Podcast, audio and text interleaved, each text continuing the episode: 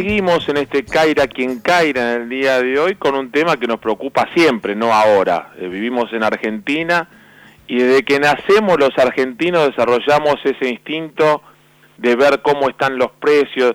Yo decía, ¿no? el otro día, en, Alemania están este, preocupados porque eh, habían decrecido 0,1%. En no sé qué otro lugar estaban preocupados porque habían crecido 0%. Y en otros lugares se preocupan cuando aumenta 1% el precio de la nafta, los alimentos, y hay, hay marchas, hay revueltas, hay de todo. Acá nos conformamos, uy, bueno, por lo menos si, si la devaluación fue un, de un 60 que le, aumentaron el 30. ¿Cómo impactó en los precios el lunes negro post paso? Tal vez todavía no están los números, pero eh, más o menos lo que se va viendo en la calle. ¿Y cómo venimos hasta ahora con el el consumo de la canasta, el, valor de la canasta básica de alimentos, eh, trabajo que hacen más de 20 años lo vienen realizando de manera seria, profesional, eh, Consumidores Libres, su, su titular, el doctor Héctor Polino, está con nosotros. Héctor Mario Caira lo saluda, gracias por estar en Caira, aquí en Caira. ¿Cómo le va? Muy bien, gracias. ¿Cómo están ustedes? Gracias por atendernos. ¿Cómo estamos a hoy? Porque si uno mira los números que usted debe tener hasta ahora, ¿qué tiene? ¿Ya la primera quincena de agosto la tiene cerrada este, al día de hoy? Sí, la primera quincena de agosto, eh, los 38 productos que Consumidores Libres viene relevando mm. desde hace 24 años cada 15 días, nos dio un aumento del 1,98%, casi mm. un 2%.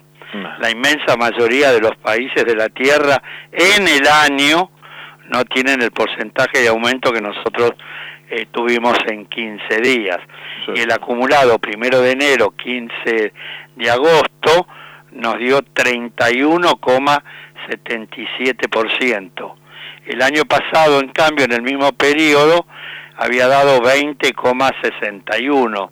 ¡Qué quiere decir que este año aumentó un 11,16% por encima del aumento que hubo el año 2018 en el mismo periodo. Estamos en una situación realmente complicada. Y después de la devaluación producida el 12 de agosto, eh, todavía no hemos hecho el relevamiento eh, eh, de, de la segunda quincena, pero ya tenemos noticias de aumentos de productos que aumentaron entre un 10 y un 30% después de la devaluación. Sí, sí, sí. Además el absurdo de tener una economía prácticamente dolarizada, que en realidad tendrían que aumentar aquellos productos que importamos o aquellos productos de fabricación nacional que tienen algún componente importado en la medida que ese componente importado incide en la estructura de costos, pero también aumentan aquellos productos de fabricación nacional que exportamos, como por ejemplo la carne vacuna. Entonces el precio del mercado internacional incide también en el mercado interno, con lo cual tenemos prácticamente una economía eh, dolarizada en su, eh, en su casi en su totalidad y de ahí estos despropósitos con estos brutales aumentos de precio que coloca a la Argentina en el tercer lugar en el mundo mm. por la inflación, ah. después de Venezuela y Sudán del Sur, habiendo desplazado hace poco tiempo a la República Democrática del Congo y a Siria. Qué bárbaro, ¿no, Héctor? Porque eh, mire dónde estamos. Argentina que hace 50 años eh, todavía estaba ahí entre los países líderes de los que estaban desarrollando, era un referente, estamos detrás de estos dos países, Venezuela que, que, tiene una anomia tremenda y el otro país que usted nombró recién, Sudán del eh, Sur. Sudán del Sur, y ahí estamos nosotros. Yo hoy veía, eh, ayer veía, el salario eh, en dólares cayó un 62%, es una cosa de loco. Éramos de los países que a nivel mundial, con una moneda comparativa como el dólar, estábamos entre los mejores de Latinoamérica. Hoy estamos en la atrás de todo, salvo Venezuela, el resto gana más un, salario mínimo vital y móvil, siempre lo que se, mide, en cualquier otro país de, Latinoamérica. ¿Qué nos pasa? ¿Estamos adormecidos? ¿Estamos, eh, no digo una revolución popular, pero cómo nos acostumbramos no a, estas atrocidades de que aumento del 70 al 60 eh, y como algo normal? Además, le, doy otro dato importante. De acuerdo a la eh, consultora eh, Bloomberg, la Argentina lidera el ranking de los países emergentes con peores indicadores económicos y financieros, eh, más vulnerables según el indicador que elabora la agencia Bloomberg en base escuche esto, a cifras del Fondo Monetario Internacional y del Banco Mundial. De esta forma desplazó al segundo puesto a Turquía y en tercer lugar quedó Sudáfrica. Egipto y Colombia se ubican en el cuarto y quinto lugar sobre un listado de 20 países según datos, eh, cifras del Fondo Monetario Internacional y el Banco Mundial. Cinco factores, escuche esto, explican que la Argentina haya quedado en primer lugar de los países con peores indicadores económicos y financieros. Mm. Primero, por muy elevada relación de deuda externa de corto plazo sobre el Producto Bruto Interno, 40,5%. Segundo, por elevada inflación. Tercero, por baja relación de reservas de cobertura. Cuarto, por déficit de cuenta corriente del 2% del Producto Bruto Interno. Y quinto, bajo resultado en el rubro efectividad del gobierno. ¿Qué ¿Ha escuchado? aparte, el Fondo Monetario Internacional, que fue el mismo que decidió con sus directivos darle a la Argentina el mayor empréstito de la historia del organismo, que sumado todo lo que le dio en la historia de la Argentina, este que le dio al gobierno de Macri es más grande todavía que lo que le dio a los militares, a, a De la Rúa, a, a Menem y a todos juntos. Este es más grande y así todos estamos peor que antes. Exactamente. Y se prevé que la economía argentina se contraiga en 1,5% en el año 2019, después de registrar una caída del 2,5% en el año 2018. Estos son datos de consultoras externas, la, la Bloomberg, en base a, cifras del Fondo Monetario Internacional y el Banco Mundial, que tanto creen, que tanto están subordinados los gobernantes actuales. Qué bárbaro, ¿no? Eh, con, con un gobierno que supuestamente era amigo del mercado, nos pasa esto, no quiero imaginarme con un gobierno que no es tan amigo, a veces el mercado necesita que tal vez uno no sea tan amigo, ¿no? Por eso, porque al mercado hay que controlarlo, no existe el mercado, sobre todo cuando tenemos un país con eh, una enorme concentración y extranjerización de la actividad económica. Por eso es que se han dictado leyes que lamentablemente no se cumplen, como la ley de defensa del consumidor, la ley de lealtad comercial, la ley que crea el observatorio de precios. En el mes de mayo de este del año pasado, el Congreso Nacional aprobó una ley sobre la base de proyectos de diputados del oficialismo y de la oposición que se denomina Ley de Defensa de la Competencia. Esta ley crea un Tribunal Nacional de Defensa de la Competencia. Ah. Estamos terminando el mes de agosto del año siguiente y todavía no se avanzó nada en la creación de ese tribunal.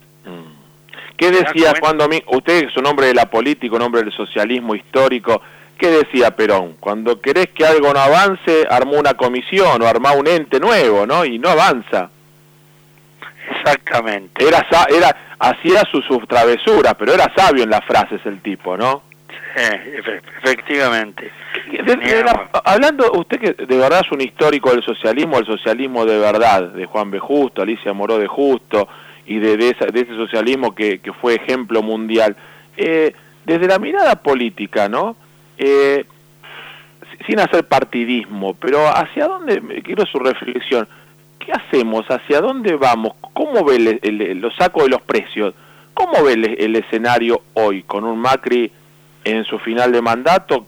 Uno no puede decir sin posibilidad. Un Macri golpeado electoralmente, un peronismo sui generis con un montón de agrupaciones distintas que antes eran enemigos, ahora son amigos, socialistas que apoyan a Macri como Roy Cortina que va con, con este, la reta, eh, algún socialista que tal vez esté apoyando al frente.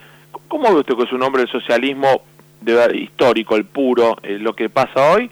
Y si le ve solución, usted es un hombre del cooperativismo, un hombre de, otra Argentina. Sí, efectivamente. Eh, mire, yo veo que eh, el proceso actual, el proceso político actual está concluido, prácticamente terminado. hay que esperar que, termine normalmente su mandato. tenemos que respetar el, el resultado de las urnas, el gobierno fue elegido democráticamente, termina su mandato el 10 de diciembre próximo. Y un nuevo gobierno eh, se va a hacer cargo de los destinos del país a partir del 10 de diciembre. Un nuevo gobierno que va a recibir una Argentina totalmente endeudada, como usted muy bien ha señalado, con un estado recesivo, con una semiparálisis de la pequeña y mediana empresa, de, de la industria nacional, con, con un grado de empobrecimiento y pocas veces visto en la historia argentina de un sector importante de la población. Y, y veo, bueno, con, con un mínimo de esperanzas y de expectativas el futuro, que no va a ser fácil porque esta situación no se puede revertir de la noche a la mañana, pero que es indispensable que la Argentina inicie un nuevo ciclo político y esperemos que ese nuevo ciclo político dé vida a, un nuevo ciclo económico en la vida argentina, que eh, se tome como eh, prioridad eh, defender los intereses de los trabajadores, de los jubilados que perciben el haber mínimo, de la clase media, de la clase media media, de la clase media baja, que hoy se ha empobrecido totalmente y que se lleve a cabo una política que apueste a la industria nacional, a la pequeña y mediana empresa, a las cooperativas, a las mutuales, que, que apueste al mercado interno y que controle, porque uno de los problemas fundamentales hoy de la Argentina es que el gobierno no controla a los grandes grupos del poder económico que son en su inmensa mayoría de capital extranjero, cumpliendo y haciendo cumplir las leyes que están vigentes, algunas que fueron aprobadas hace muchos años, pero que lamentablemente hoy no se cumplen creo que tiene, tiene que haber un gobierno que no va a tener una varita mágica de la noche a la mañana para resolver esta pesada herencia que va a recibir, pero hay que modificar la orientación del rumbo, sobre todo de la política económica realizada en los últimos tiempos. Y además un gobierno honesto, que sea honesto, porque uno de los problemas hoy fundamentales de la Argentina es la corrupción, que existe no solo en buena parte de la dirigencia política, sino también de la dirigencia sindical.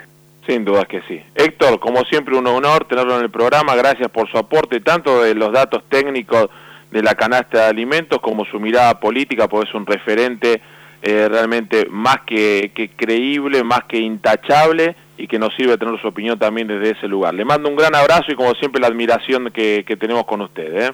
Muchas gracias, ¿eh? hasta pronto, que siga muy bien. El doctor Héctor Polino, eh, Consumidores Libres, uno de los líderes del, del, socialismo verdadero, ¿no? El de Roy Cortina, viste, que se transan con... Pero un número uno, ¿eh? ¿Qué números que dio? Yo no agrego nada más. Dale.